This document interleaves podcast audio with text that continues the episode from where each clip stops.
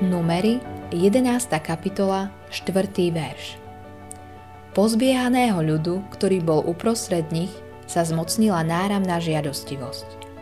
Izraelci znovu plakali a vraveli, kto nás nakrmi mesom?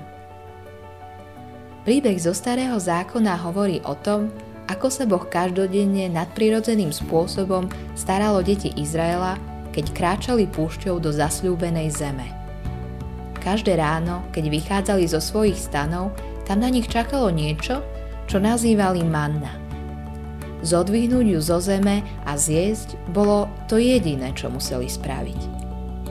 No po chvíli im manna začala liesť hore krkom. Hovorili niečo v tomto zmysle. Už máme manny dosť.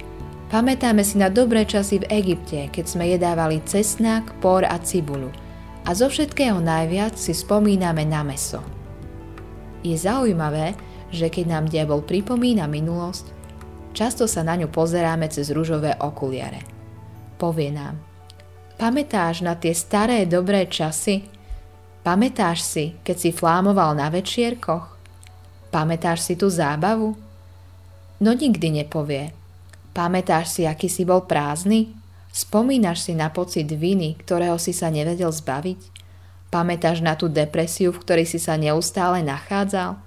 Pamätáš, ako veľmi si sa bal smrti? To ti nikdy nepovie. Miesto toho nám pripomína tých pár príjemných chvíľ, ktoré sme zažili. Zlé chvíle ich však prevážia. Boh dal reptajúcim Izraelitom to, po čom túžili a ako hovorí Biblia, priviali prepelice. A to až v takom množstve, že siahali do výšky kolien. No v ústach im zhorkli. Aký sme len hlúpi, keď sa snažíme vytiesniť Boha z našich životov, keď slepo nasledujeme vlastné plány a túžby. Boh často nedopustí, aby sme dostali to, čo chceme. No niekedy áno. Umožní nám získať to, čo chceme, aby sme videli, že to nie je také, ako sme si mysleli. Keď si raz zakúsil živú vodu, ktorú dáva Ježiš, znečistené potoky tohto sveta ťa už nikdy neuspokojí.